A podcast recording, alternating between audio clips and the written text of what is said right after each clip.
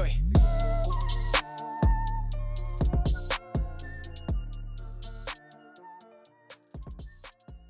みんな、やっほー今日もミクリアルジャパニーズポッドキャストが始まりましたよっ皆さん、まず最初に言っておきます。今日のエピソードはめっちゃ深いです。今日は皆さんに一期一会という言葉を紹介したいと思います。この一期一会ということわざを聞いたことがありますか？皆さん、正直に言ってください。今、果物のイチゴを思い浮かべたでしょう。ストロベリーのイチゴじゃないですよ。一期一会は日本語のことわざ、四字熟語です。四字熟語というのは漢字4つでできた熟語のことです。熟語は英語でイディアムですね。実は、一期一会は茶道、ティーセレモニー、茶道から来た言葉です。茶道で有名な千利休という人がこの言葉を言ったそうです。一期一会の言葉の意味を説明すると、一期は一生、生まれてから死ぬまでという意味です。で、一会は一回の出会いという意味です。つまり、一期一会は一生に一度の出会いという意味です。これは茶道で大切にされている考え方です。誰かにお茶を出したり、一緒に過ごしたりする時間は二度と戻ってきません。二度と戻ってこない機会です。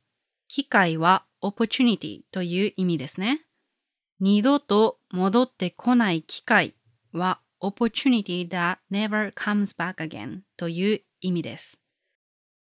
一期一会の元々の意味は、この機会は一生に一度だけだから、この一瞬を大切にして相手に最高のおもてなしをしましょうという意味です。お茶を飲みに来てくれた人に喜んでもらえるように心を込めておもてなしするという考え方です。でも、一期一会は新しい人との出会いを大切にすることだけじゃありません。同じ人にお茶を出すときも全く同じ時間や機会は二度と戻ってきません。だから千利休さんは同じ人と一緒に時間を過ごしている時も一期一会を大切にして人と接していました。千利休さんが茶道で活躍されていた時代は日本で戦争が多い時代でもありました。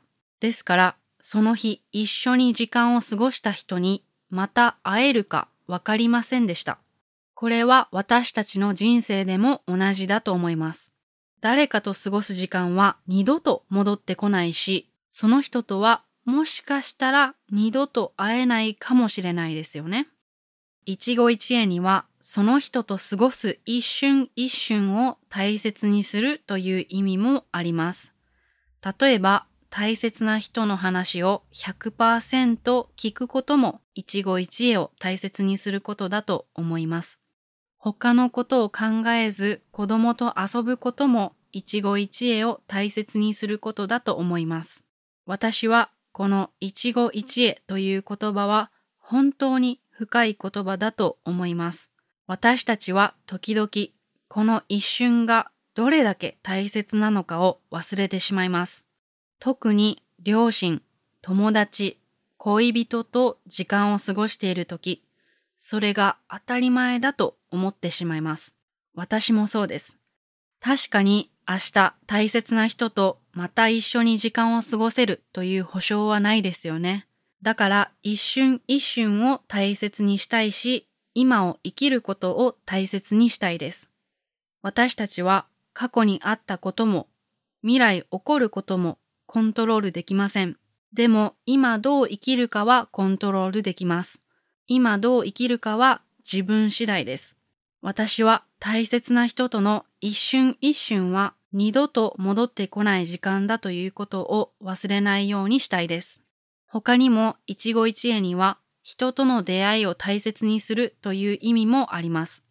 例えば日本を旅行している時に出会った人との出会いも一期一会です。人との出会いだけじゃなくて、いろんな機会との出会いも一期一会です。同じ機会は二度と戻ってこないと思って、一つ一つの機会を大切にしたいです。例えば、このエピソードを同じように録音する機会はもう戻ってきません。だから、一つ一つのエピソードを心を込めて録音したいです。それをするためには、目の前にあることに集中することが大切だと思います。一期一会を大切にするには、過去でもなく、未来でもなく、今を生きないといけません。口で言うのは簡単だけど、するのは難しいですよね。でも、一期一会を大切にしたら、きっと私たちの人生はもっと豊かになると思います。はい、今日の内容は少し難しかったんですけど、わかりましたか？一期一会は私にとってすごく大切な言葉です。家族や友達と過ごす時間は私にとって本当に大切だし、人との出会いは私を成長させてくれました。このエピソードが今日誰かの心に響いたら嬉しいです。今日のエピソードはすごく深かったし、難しい言葉も使ったので分かりにくかったかもしれません。もしこのエピソードの書き起こしと英語の翻訳が欲しかったら iTune でレビューを書いてそれをスクリーンショットして下の E メールに送ってください。送ってくれたらこのエピソードだけ特別に書き起こしと翻訳を送ります。Okay, I'm just gonna say the last part in English because it's important. Today's episode was very deep and I used difficult words as well, so it might have been very difficult to understand. If you like to get the transcription and the English translation, please leave a review on iTunes, take a screenshot, and send it to the email address in the description. If you send that to me, I will send the transcription and translation just for this episode. はい、皆さん今日のエピソードはどうでしたか？良かったと思った人は登録するのを忘れないでくださいね。Don't forget to subscribe. あと iTune にレビューを書いていただけると嬉しいです。Also, I'll be so happy if you could write a review on iTunes. じゃあ次のエピソードで会いましょう聞いてくれてありがとうまたね